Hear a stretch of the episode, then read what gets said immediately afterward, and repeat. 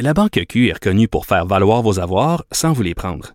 Mais quand vous pensez à votre premier compte bancaire, tu sais, dans le temps à l'école, vous faisiez vos dépôts avec vos scènes dans la petite enveloppe. Hmm, C'était bien beau.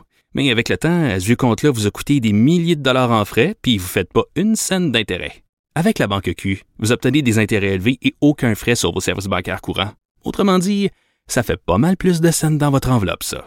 Banque Q. Faites valoir vos avoirs. Visitez banqueq.ca pour en savoir plus. Cube Radio.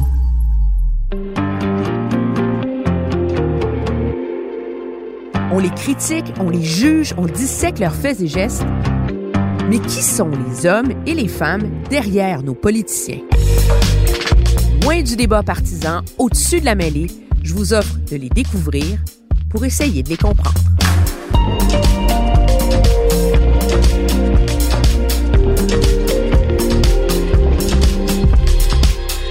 Emmanuel présente Alain Reyes. Fait que là, Emmanuel la traverse. Tu me demandes de venir à Laval, au métro Montmorency. C'est bien, hein? Et ça, c'est toute la logistique d'aller retrouver des politiciens sur le terrain.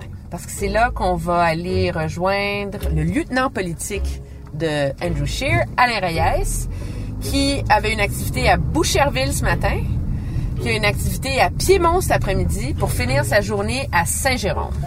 Alors, il fait encore plus de route que nous aujourd'hui. Et donc, Piémont, c'était comme le mi-chemin entre les deux.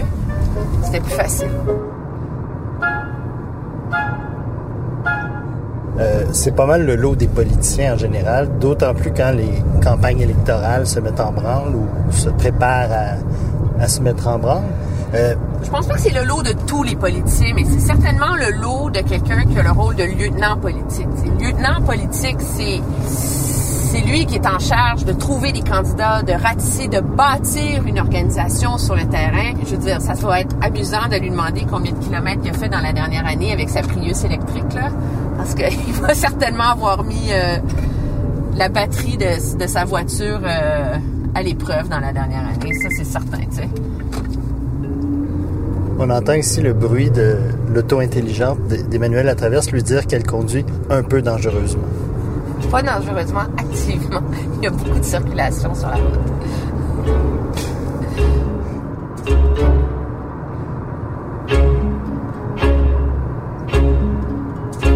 Alors, euh, en gros, là, peux-tu me faire une bio éclair d'Alain Reyes? Donc, Alain Reyes, député fédéral de Richmond-Arthabasca depuis 2015, lieutenant politique de Andrew Scheer, le chef conservateur, et donc a été sa responsabilité de monter une vraie organisation au Québec, parce qu'il a essayé de convaincre son chef et le reste du parti. Selon lui, les conservateurs pourraient faire élire de 20 à 25 députés au Québec. Ce serait doubler leur mise, imaginez-vous. Plusieurs y croient pas. C'est le gros mandat de la campagne électorale. Il est fils d'immigrants. Ses parents ont fui l'Égypte en 1967 pendant la guerre des six jours et se sont installés à Victoriaville. Donc, c'est là qu'il a grandi. Il a été tenté par la politique en 2003 sous les couleurs de Mario Dumont. Il a perdu, mais il avait eu la piqûre et donc en 2009, il s'est fait élire maire de Victoriaville, un poste qu'il a gardé jusqu'à ce qu'il se fasse élire à la Chambre des communes. Donc, comment est-ce que cet homme qui était maire de la ville verte, la ville du développement durable au Québec, qui était un député qui est vu comme étant vert, va défendre le parti, comment il réconcilie ses idéaux environnementaux avec son parti conservateur, ben ça fait partie de toutes les, tous les enjeux qu'on va soulever avec lui dans le cadre de, de cette entrevue avec ce politicien que moi je qualifierais d'idéaliste. On arrive. Oui, Hôtel Spa, mon Gabriel. Alors pendant que les gicleurs sont partis, je suis allée à la réception de l'hôtel, aller chercher M. Reyes. Alors, euh, Alain Reyes, bonjour. Bonjour. Question difficile. C'est votre première entrevue à côté d'un terrain de tennis? Clairement, ma première entrevue à côté de terrain de tennis, mais je trouve ça magnifique avec les arbres, le ciel est bleu, c'est parfait. Ben, c'est ça. L'idée, c'était d'essayer de vous faire oublier un peu la politique, là, pour aller euh, au fond des choses. Je faisais la recherche, puis on se connaît depuis un certain temps. Je vous ai rencontré quand vous étiez une recrue du Parti conservateur, la campagne de 2015. Vous êtes un idéaliste encore de la politique, hein? Euh, idéaliste, mais je dirais euh, très réaliste aussi en même temps, parce que euh, on apprend très vite euh, en politique. Il y a l'enjeu, il y a la partisanerie, euh, il y a tous les enjeux qui touchent beaucoup de personnes, et on se rend compte que ça prend beaucoup de temps pour faire bouger les choses. Et il faut être fait fort, je pense, tous les hommes et les femmes qui se présentent, tous partis politiques confondus. Vous avez vu la piqûre de la politique en 2003? Mm. C'est du côté de la DQ, c'est Mario Dumont qui était chef. Qu'est-ce qui est arrivé à ce moment-là? Euh, ça, c'est c'est complètement fou. Euh, honnêtement, je m'intéressais parce que mon père aime la politique à tous les niveaux. Local, provincial, fédéral, international. Mes parents sont, sont d'origine égyptienne, donc sont toujours intéressés à tous les enjeux. Et à un moment donné, j'étais avec ma femme et je dis, ça m'intéresserait d'aller voir comment ça se passe dans un événement politique. Et là, il y avait le congrès de la DQ à Rivière-du-Loup, dans le château fort de Mario Dumont. Il venait juste d'élire François Corriveau comme deuxième député. On est parti avec notre petite, que ma femme allaitait. On a amené la gardienne avec nous autres à l'hôtel. Quand c'était temps de l'allaitement, ma, femme, on recevait un message. Elle partait à l'hôtel, elle revenait nous voir. J'ai eu la chance de rencontrer euh, Mario Dumont, François Corriveau, les deux qui ont à peu près le même âge que moi, euh, trois enfants dans les deux cas. Et on a posé beaucoup de questions comme tous les candidats m'ont posé lors de mon recrutement que je faisais un peu partout. Euh, les gens pensent que les candidats se posent beaucoup de questions sur les enjeux politiques, mais je vous dirais que les plus grandes questions qui se posent, c'est sur la conciliation on travail-famille. pour... Comment qu'on fait pour survivre dans cette jungle-là? Comment qu'on fait pour gérer les attaques? Comment protéger nos gens proches, notre famille? Comment on fait juste pour gérer la, la conciliation? C'est ça que j'ai été voir. Puis honnêtement, je vous dis, j'en rigole encore quand je parle avec mes amis, quand on prend une bière ensemble. Le samedi soir, après le discours du chef, c'est le party. Voir Mario Dumont qui danse sur, euh, sur le, le floor sur- directement. Et euh, j'appelle mon chum, euh, un gars qui est, qui est un ami que j'avais coaché au soccer. Puis je l'appelle, je lui dis, il était 11h30, minuit du soir. J'ai dit, Alexandre, es-tu prêt? Je me présente en politique provinciale. J'avais jamais parlé de ça à personne. Vraiment, là, c'était entre nous autres avec ma femme, on discutait de ça. Et là, il disait, qu'est-ce que tu me dis? Là? Il est 11h30 du soir. Je dis, non, j'ai le goût de me présenter avec la DQ. Qu'est-ce que t'en penses? Puis ça, c'était avant la vague des quatre députés avec Marie Grégoire qui avait embarqué. Donc, j'ai vraiment vécu l'ascension puis la chute en, 2000, euh, en 2003 par la suite. Mais qu'est-ce qui vous attirait de vous lancer en politique provinciale? Ben, je voulais faire une différence. J'avais 32 ans, euh, j'étais ambitieux, j'avais mes enfants, puis j'étais vraiment, je fais partie, euh, puis c'est encore les mêmes motivations. Les gens qui suivent tout le fil de presse de ce que j'ai dit lors de mes entrevues, j'avais trois éléments qui me motivaient en politique. Le premier, les déficits. Moi, ça me pue au nez de savoir qu'on prend des décisions pas comme des bons pères et mères de famille, mais en achetant, en essayant d'acheter des votes, en endettant nos enfants, nos petits-enfants. Le deuxième, je considère qu'on paye trop de taxes et d'impôts pour les services qu'on a. Quand je regarde mon chèque de paye, là, quand j'ai commencé à travailler, je regarde ma fille qui a 21 ans, elle reçoit sa première paye, il enlève 15-20 dollars parce qu'ils savent qu'ils n'enlèvent pas tout l'impôt parce qu'ils savent qu'elle est étudiante. Puis là, un petit papa, ça n'a pas de bon sens. Puis là, je pars à rire, ça fait juste commencer ma grand-mère. quand tu vas avoir ton vrai premier talon de paye, tu vas voir tout ce qui s'en va à l'impôt, puis tu vas regarder c'est quoi les services que tu as, tu vas te poser de sérieuses questions. Ça, c'était le, le deuxième élément. Puis le troisième qui était le plus fort, c'est que je ne comprenais pas pourquoi le cynisme face aux politiciens était aussi fort. Et je, m'en- et je me suis vraiment posé cette question-là. Quand je suis revenu de ma fin de semaine euh, magique à Rivière-du-Loup, j'ai vraiment eu le coup de cœur quand j'ai écouté Mario Dumont, j'ai parlé avec François Corriveau et toutes les personnes à qui j'ai posé la question, qu'est-ce que vous penseriez l'idée que je me- présente en politique? Ils m'ont tous traité de fou.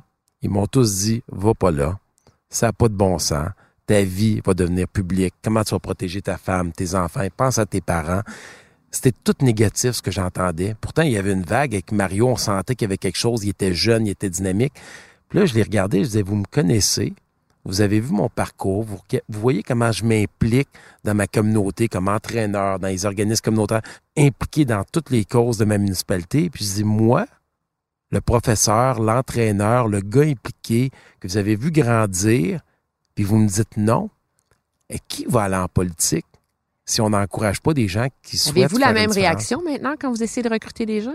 J'ai la même réaction dans bien des cas. C'est pour ça qu'ils me posent des questions souvent, les candidats, sur comment les gens vont réagir. Ils ont peur de l'impact parce que quand on n'est pas en politique, tout a de l'air rose. Hein. Moi, j'organisais un tournoi de soccer, je faisais une conférence de presse, on parlait à bâton rompu avec les médias. Même si je disais quelque chose de croche, c'était toujours euh, rapporté correctement dans le sens de l'intention qu'il y avait. On corrigeait même mes, mes phrases.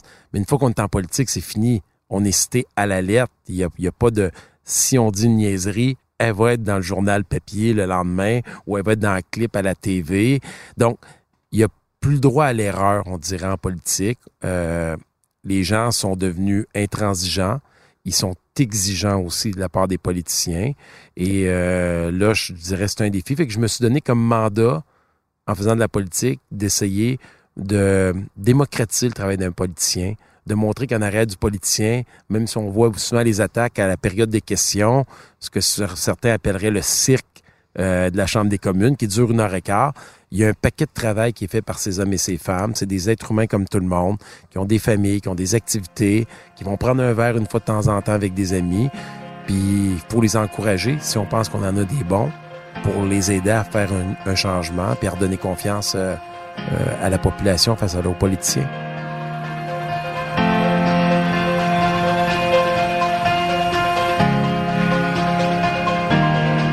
Il y a un sentiment, là, en campagne électorale, on parle beaucoup de, candidats. Il y a la même réflexion aussi du côté des, États-Unis d'une manière différente de dire, est-ce que dans le fond, les politiciens d'aujourd'hui sont moins bons que ceux d'avant? On a plus de difficultés à recruter des gens de qualité. c'est une bonne question. Moi, je pense que, en tout cas, je peux dire que lorsqu'on approche des gens, là, on dit de qualité parce que souvent, on, appelle les gens de qualité des gens qui sont connus, qui ont réussi avec, euh, de façon extraordinaire dans leur domaine. Mais il y a des. Ça, ça demande rien pour être politicien en réalité, ça demande aucun diplôme. Souvent, les gens, quand on les approche, je pense à Richard Martel. Je vais faire un parallèle à Chicoutimi. Quand on est allé le voir, Richard Martel, il dit Pourquoi moi Tu sais, je suis un coach de hockey. Mais nous autres, on disait à Richard Martel Tu es exactement le modèle de politicien que la population recherche aujourd'hui. Des politiciens qui sont authentiques, des gens qui qui n'ont pas l'image d'un politicien de carrière qui fait ça toute sa vie. Euh, fait qu'on a dit Reste toi-même on, dit à la blague, je lui disais, tout ce que je te demande, c'est que tu montes pas sur ton banc à la Chambre des communes si tu es élu demain matin, parce qu'on a toutes les images de Richard Martel comme coach junior majeur.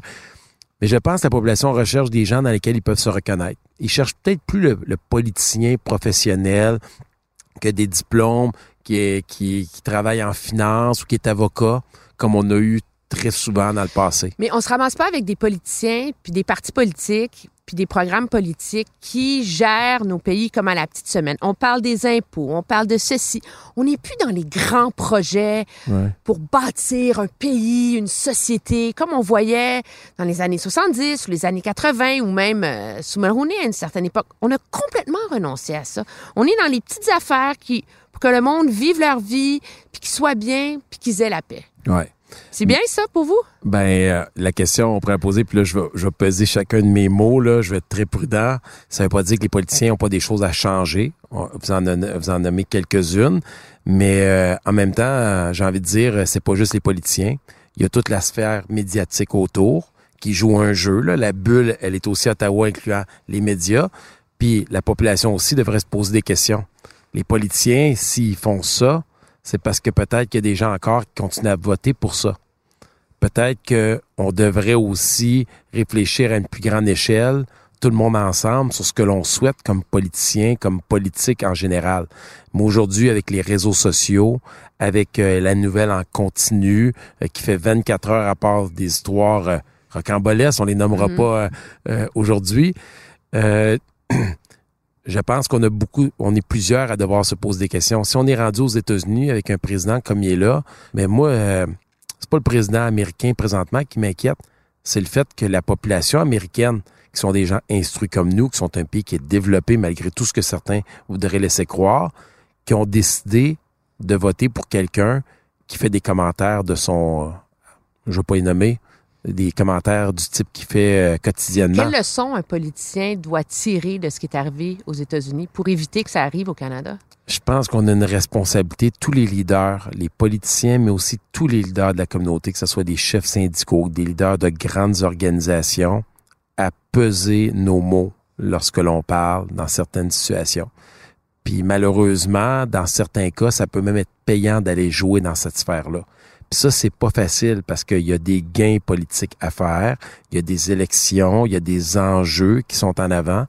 Et euh, je dirais que des fois, là, on se la pose la question comme politicien. Moi, je me la pose avec mon équipe avant d'écrire quelque chose sur Facebook, avant de dire quelque chose.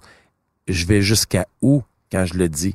Est-ce que je tombe dans une zone populiste avec une mauvaise intention? Parce que pour moi, le populisme, c'est pas nécessairement négatif en soi. Populiste, de vouloir être proche des gens, de pouvoir répondre aux préoccupations des gens. On l'a vu dans le dossier de la laïcité, la sortie de François Legault qui a dit il fallait en donner à la majorité un peu. Vous êtes d'accord avec ce que le Québec a fait là-dessus? Euh, je pense honnêtement qu'il a fait ce qu'il a dit. Donc, je peux pas être contre. La population a fait un choix. Il était, euh, il était majoritaire. Personne n'a remis en question l'élection. C'est une décision qui est provinciale, qui appartient au Québec. Je considère que le fédéral n'a pas à se mêler de cette décision. Fait que mon opinion personnelle, j'ai même pas vraiment envie de le partager. Euh, les Ouais, gens mais on le sent, savent. dans le fond, que vous êtes, Je- honnêtement, vous êtes d'accord av- avec, avec ça le sur le fond, sur le principe, je suis totalement d'accord avec ça. Même ça donne. ça- comment vous voyez le fait que ça donne si mauvaise presse au Québec, au Canada anglais? Ben, je pense que politiquement, les grands penseurs, euh, les gens des grands centres qui ont des places dans les tribunes jouent un rôle en emmenant une certaine euh, une certaine image, mais je pense pas que ça représente l'opinion de la grande population en général au Canada. Et souvent, et là, je fais un parallèle sur ce que j'ai beaucoup appris des quatre dernières années en politique. Les gens essaient de catégoriser beaucoup les politiciens en droite, gauche, souverainistes, fédéralistes au Québec particulièrement, quoi qu'on voit que dans l'Ouest, ça peut être ça aussi. Euh, riche, pauvre, droite, gauche, euh, souverainiste, fédéraliste. Mais moi, ce que je constate en politique aujourd'hui, c'est beaucoup région versus grand centre.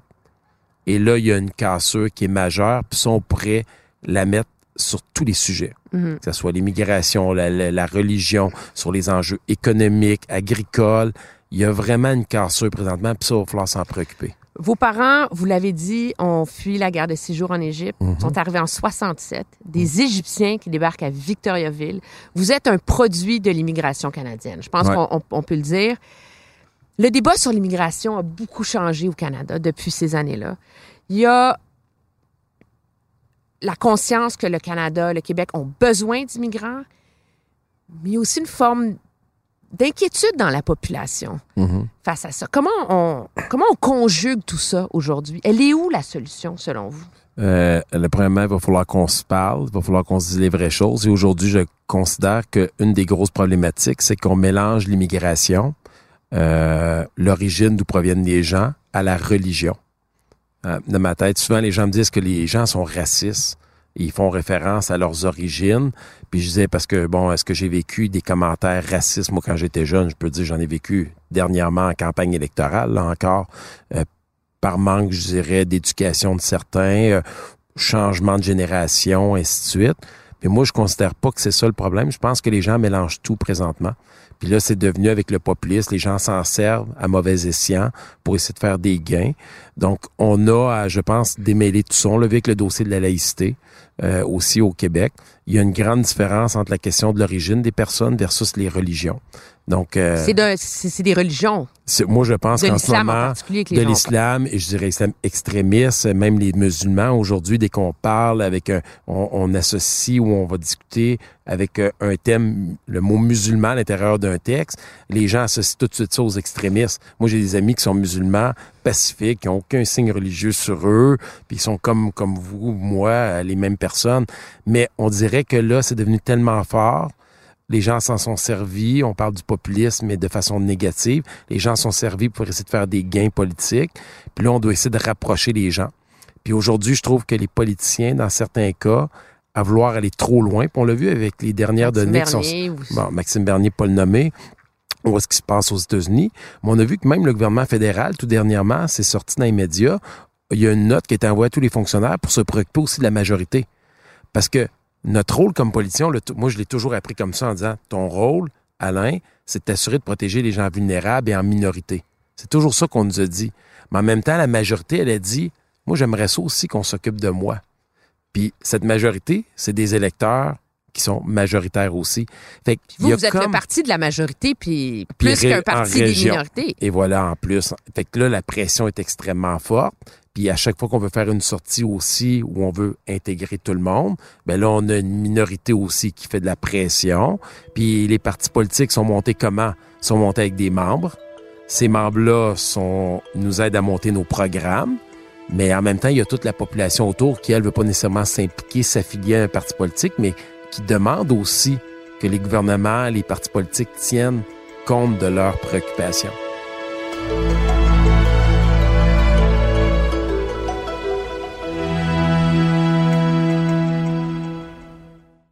La Banque Q est reconnue pour faire valoir vos avoirs sans vous les prendre. Mais quand vous pensez à votre premier compte bancaire, tu sais, dans le temps à l'école, vous faisiez vos dépôts avec vos scènes dans la petite enveloppe. Hmm, C'était bien beau. Mais avec le temps, ce vieux compte-là vous a coûté des milliers de dollars en frais, puis vous ne faites pas une scène d'intérêt. Avec la Banque Q, vous obtenez des intérêts élevés et aucun frais sur vos services bancaires courants. Autrement dit, ça fait pas mal plus de scènes dans votre enveloppe, ça. Banque Q, faites valoir vos avoirs. Visitez banqueq.ca pour en savoir plus.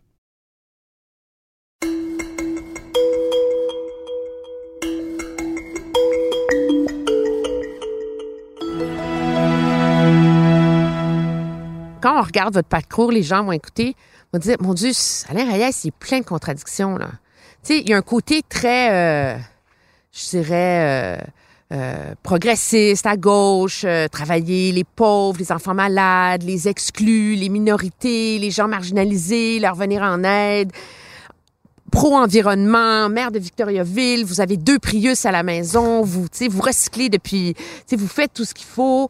Puis en même temps, vous êtes dans un parti pro-pipeline, pro, euh, pro euh, industrie pétrolière qui veut réduire la taille de, de l'État. Êtes-vous à votre place dans le Parti conservateur? C'est 100% Mais vous êtes à l'aise? Ben oui, plus que ça. Moi, je suis, je suis pour moins d'État, moins de taxes et d'impôts. Puis je savais pas dire que je suis pas, je suis pas d'accord à ce qu'un filet social qui soit installé pour aider des gens qui sont en situation euh, vulnérable, qui ont besoin d'aide dans notre système. Au contraire, je veux que notre pays, notre province, nos municipalités aient les moyens de leurs ambitions. Puis moi, contrairement à bien d'autres, je me mets pas la tête dans le sable pour la question du pétrole. J'ai encore besoin. J'ai un chalet, j'ai un bateau, j'ai des amis qui font du skidoo, euh, du quatre roues. J'ai pas envie. Moi, je suis pour cette notre position qui veut qu'on devienne autonome énergétiquement. Moi, je suis complètement contre le fait qu'on consomme 50% de notre ressource naturelle des Américains et de d'autres pays Mais à travers le l'idée, monde. c'est qu'il faut arrêter d'utiliser autant de pétrole. C'est- c'est comme les gens. On écoute le Parti conservateur, puis c'est le leur, qu'il n'y a pas de choix à faire entre les deux, qu'on va pouvoir continuer à s'enrichir grâce à l'industrie pétrolière, puis à faire les graves mesures difficiles pour lutter contre Ouais. les changements climatiques. C'est pas la pensée magique? Non, la réalité, regardez la Norvège qui est considérée comme le pays le plus vert au monde présentement lorsqu'on écoute tous les spécialistes qui vont être en avant de tout le monde. C'est le pays dans les dernières années qui a donné le plus de permis d'exploitation euh, de, puits de pétrole. Donc, ils se sont servis de ces ressources-là financières pour pouvoir se payer les infrastructures pour se mettre au diapason. Moi, là, quand j'écoute Valérie Plante qui me dit qu'elle veut un métro rose, une ligne rose, moi, là, je regarde ça de l'extérieur, je me dis, j'aimerais ça, lui donner ça comme, comme politicien. Mais encore faut-il j'ai de l'argent. C'est à coup de milliards que ça se paye. Fait que je peux pas tuer mon économie demain matin qui me génère ces ressources-là si je veux me propulser. Si on repartait à zéro, comme quand j'étais maire de Victoriaville, puis on me disait, ça n'a pas de bon sens, ça prend plus de pistes cyclables. Mais dans certains cas, on était capable de les faire, mais dans d'autres, je ne pouvais pas déplacer les maisons sur le bord des rues. J'étais obligé de faire avec.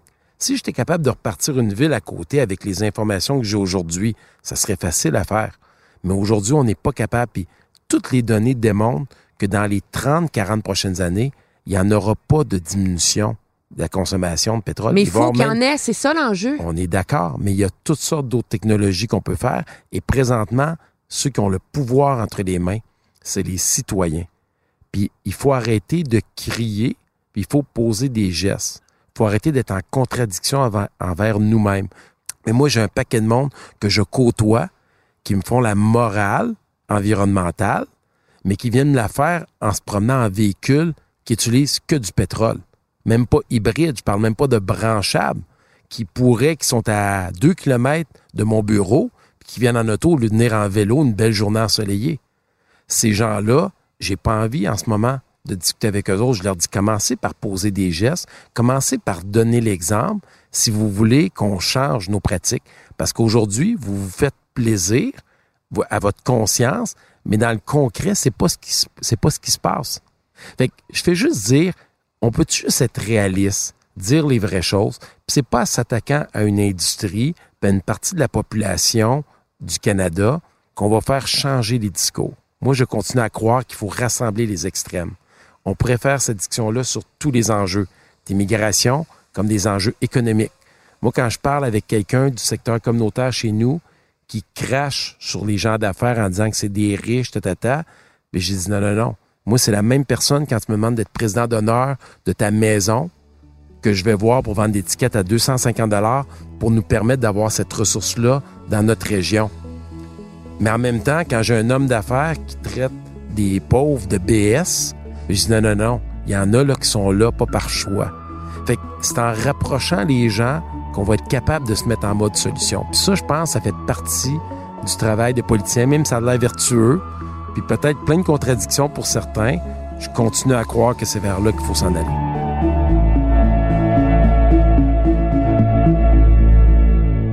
Greta euh, Thunberg, la, la jeune euh, adolescente qui a commencé une grève, qui fait le tour de la planète, qui est vue comme l'icône d'une génération qui dit à la classe politique mondiale, écoutez, déniaisez-vous, faites quelque chose.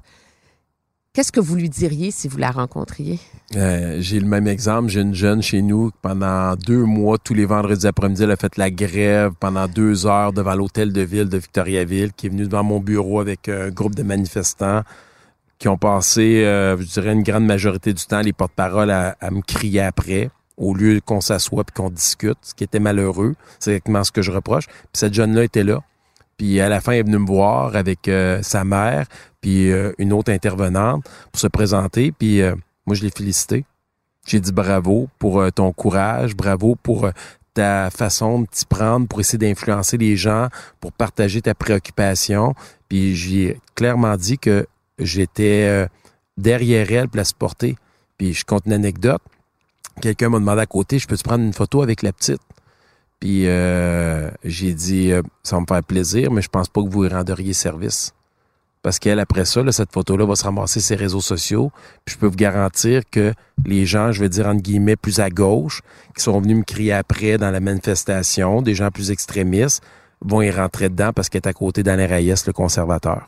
Donc, c'est ça, les je trouve jeunes? ça malheureux qu'on instrumentalise comme ça. Puis honnêtement, j'ai refusé de prendre la photo avec elle pour pas me faire taguer, moi de mon côté, de profiter de sa notoriété, de notre jeune dans notre coin qui fait ça, puis en même temps pour la protéger. Mais ils ont raison, les jeunes, de crier, de manifester, puis de, de se mobiliser autour de ça. Oui. Euh, cela étant dit, je pense qu'il y a des adultes qui s'en servent, qui les instrumentalisent et que là, aujourd'hui, font en sorte qu'on a des échos anxieux puis que j'entends des jeunes autour de la table euh, avec mes enfants, puis ailleurs, qui disent qu'ils veulent plus d'enfants, se questionnent. On a vu des sorties tout dernièrement encore. On a vu des gens influents euh, partager cette anxiété-là. Et je pense que ça, c'est peut-être pas le bon signal parce qu'on parlait de grands projets. On parlait d'être ambitieux, on a parlé de regarder en avant. Mais si la génération qui s'en vient, elle, ne croit même pas au futur, puis moi, je, je suis un éternel optimiste. J'ai toujours cru, mon père, des fois, qui me challengeait, je disais pas, le monde est intelligent. Les gens se mobilisent. Puis malheureusement, on dirait qu'il faut toujours être rendu acculé au pied du mur pour que ça bouge, là. Mais on s'est toujours adapté comme société. L'être humain est intelligent. La machine n'a pas encore remplacé l'être humain. Puis je crois qu'on va s'adapter. La nouvelle génération va nous pousser. Mais je trouve malheureux que certains l'instrumentalisent, par exemple. Catherine, votre conjointe. Hey, quand elle va entendre son nom. Non, mais on la voit beaucoup dans des articles sur vous. Euh, J'ai envie de vous demander, euh, je dis Catherine et je dis le sport. Est-ce que Catherine a sauvé votre santé par le sport ou est-ce que le sport a sauvé votre mariage? De, Euh, de ma- politicien? ma femme a sauvé mon couple. Elle sauve mon couple. Euh, je dis ça comme ça parce que, un, la politique est très dure pour euh, les couples. On le voit, là, le nombre de séparations au Parlement. Quand je fais mon recrutement, la première des questions que je pose, c'est avez-vous des jeunes enfants? Un. Et deux, est-ce que votre couple est solide? Parce que s'il n'est pas solide, il n'y a aucune chance de survie au Parlement canadien. Puis je suis certain que c'est dans tous les parlements comme ça. Euh, ma femme m'a fait. Moi, j'étais, j'avais une image de saines habitudes de vie, mais en réalité, je ne la, je ne, le, je ne la mettais pas en pratique. Euh, Pierre Lavoie, ma femme, m'ont fait bouger. Euh, ça nous a fait prendre, passer du temps ensemble, ma femme et moi. On s'est mis à courir des marathons. Euh, à Il faut quand même le faire. Vous avez commencé à courir, j'ai lu dans mes notes, le 2 janvier 2011. Ouais. Et à la mi-mai, vous avez fait un demi-marathon. Oui, un demi-marathon. Puis si vous auriez vu ma première course qui a duré 3 km, où j'ai passé un poil de, de, vomir sur le bord de la porte, et c'est vraiment vrai, excusez le terme, et euh, avec des amis qui m'ont motivé, qui ont été des exemples pour moi, euh, qui ont fait en sorte que je me suis défoncé, euh, j'ai continué, ma femme était toujours à côté de moi. Vous faites des marathons, vous faites des Ironman. Ouais, on a fait trois Ironman, puis il y a quatre ans et demi, je savais pas nager. C'est ma femme qui m'a montré à nager. C'est une nageuse, elle, à la base. Et euh, tantôt, je disais, on, ça a sauvé notre couple, c'est que le peu de temps qu'on avait, on a voulu s'entraîner, mais on s'est entraîné ensemble. Parce que si j'avais pas embarqué avec elle, elle, elle avait décidé de se prendre en main, euh, de retrouver euh, sa santé euh, quand elle était plus jeune, qu'on avait mis de côté avec les trois enfants. Puis elle court plus vite que vous, en plus. Euh, oui, mais là, je l'ai dépassé dernièrement. Mais elle nage beaucoup plus vite que moi, pour pédale à la même Les Ironman, puis les marathons, les temps que j'ai vus, elle court ouais, plus vite les, que vous, là. Le dernier, je l'ai dépassé. mais à la natation, elle me bat à plate couture. Puis en vélo, on est pas mal à la même vitesse. Fait que ça fait que on a l'avantage de pouvoir faire ça ensemble. On se parle pas beaucoup, mais on dirait que juste d'être ensemble, de passer du temps ensemble, ça, ça rapproche. On a les mêmes objectifs. On se sert de ça même pour voyager, prendre du temps pour nous. Puis ma femme, c'est drôle, hein, elle n'aime pas du tout la politique. Là, j'utilise un terme poli quand je dis ça. Vraiment? Vraiment, elle aime pas. C'est pas, c'est pas une conjointe, le tripeuse de politique comme on voit des conjoints conjointes avec certains politiciens et politiciennes. Mais je pense qu'elle a pris conscience avec le temps qu'elle pouvait influencer à sa façon des gens. Des fois, on marche, on, on court autour de la piste du lac à Victoriaville, la piste cyclable, puis c'est pas rare qu'elle se fait arrêter, souvent par des femmes qui disent Madame Lacoste, parce que là, il l'appelle pas Madame Reyes, c'est une Euh, chance, non. hein? C'est, plus la femme du député ou la femme du maire, c'est Catherine. Euh, vous pouvez pas savoir comment vous m'avez inspiré. Euh, aujourd'hui, je cours à cause de vous. J'en reviens pas. Femme d'un politicien, elle est euh, accomplie professionnellement, trois enfants impliqués. Euh, Parce que vous avez organisé plein de, d'œuvres Ouais. de charité, de, Ouais. de, d'activités de, de, de financement. Alors, la politique, c'est comme un marathon, c'est comme un sprint. Est-ce qu'il y a un parallèle à faire entre la course et la politique? Je peux vous dire qu'à à mes yeux, c'est exactement la même chose. Ça demande du travail, de la persévérance. Il faut être passionné, rigoureux. Euh, comme la politique, euh, c'est la même même chose. Il y a des moments qui sont difficiles.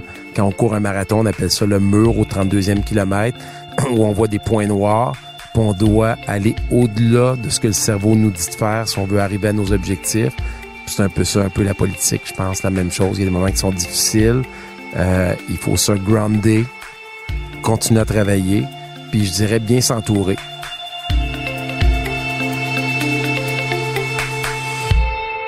Alors, trois petites définitions. C'est quoi un lieutenant politique? Lieutenant politique euh, pour le Québec, dans notre cas, c'est la personne qui est un peu en charge du Québec, qui peut parler au nom du chef quand il n'est pas présent, parce que le Canada est très grand. C'est celui qui a travaillé pendant deux ans à monter l'organisation, qui s'est entouré des meilleures personnes possibles pour faire en sorte que le Québec soit prêt à être bien représenté. Le Québec, c'est quoi? Le Québec, c'est une nation qui a sa couleur, qui a son identité. Le Québec, c'est surtout juste pas le français. Là, ma phrase est peut-être dit croche, juste pas le français, c'est pas très français, mais c'est c'est juste pas la question de la langue, c'est d'autres choses. Puis là, je vais faire un petit parallèle. Quand j'ai rencontré Andrew Shea la première fois dans la course à la chefferie pour discuter de l'idée que je puisse l'appuyer, j'ai demandé à Andrew, qu'est-ce, comment tu vois le Québec? Puis il m'a retourné la question, puis il m'a dit, Alain, c'est quoi le Québec? Parle-moi-en, parce que quand je parle aux gens autour de moi, au niveau plus euh, du côté plus anglophone, on a l'impression que c'est juste la langue. Mais j'ai sincèrement l'impression que c'est plus que ça. On a une culture, on a une identité, on a des forces, on est ambitieux. Moi, j'aimerais que le Québec soit pas juste le Québec pour le Québec, mais que le Québec participe à construire le Canada comme il l'a fait dans le passé. Puis le Canada, donc, c'est quoi? Le Canada, c'est une addition de, de plein de différences. Euh, c'est une grande nation qui a fait sa marque pour auquel moi, personnellement, j'ai envie de contribuer à faire grandir encore plus. C'est un pays qui est ouvert. Euh, un pays qui, veut, qui veut influencer. Pas juste dans le pays, mais à travers le monde.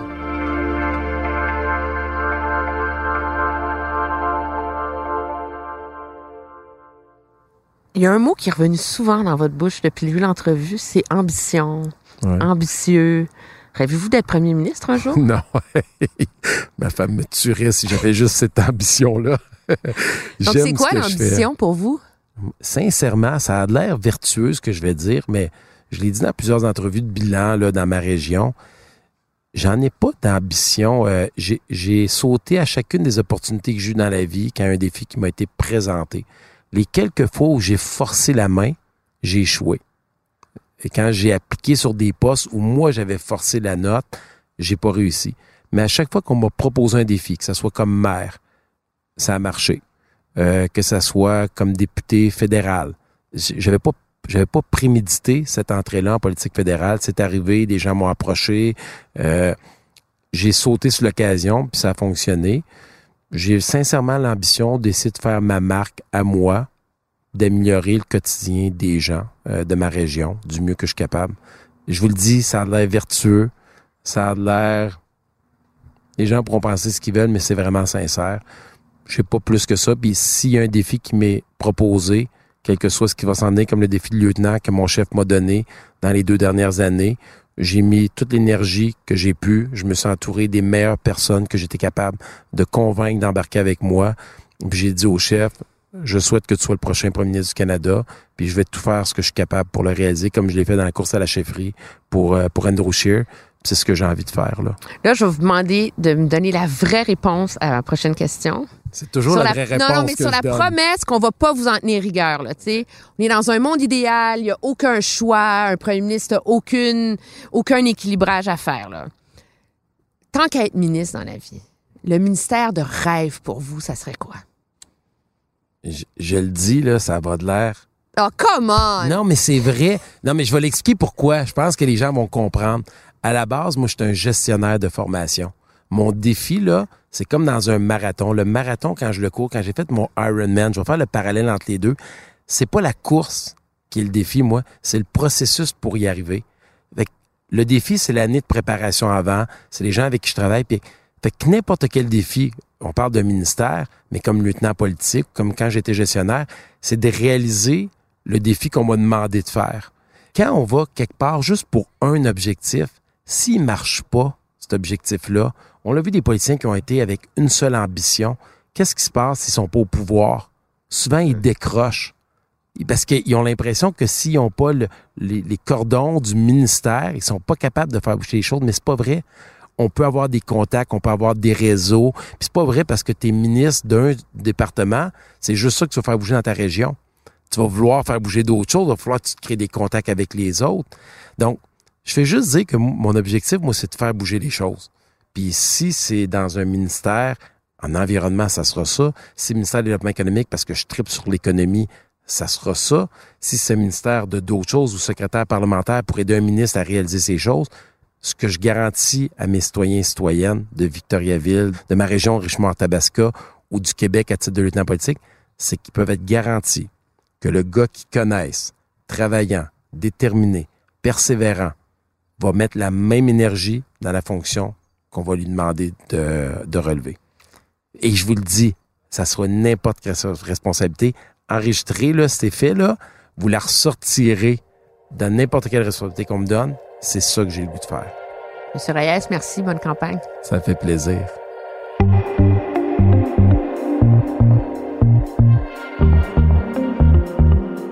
Si vous aimez mon balado, aidez-nous en le partageant sur vos réseaux sociaux. Si vous l'écoutez sur une autre plateforme que Cube Radio, n'hésitez pas à donner votre avis, laisser un commentaire.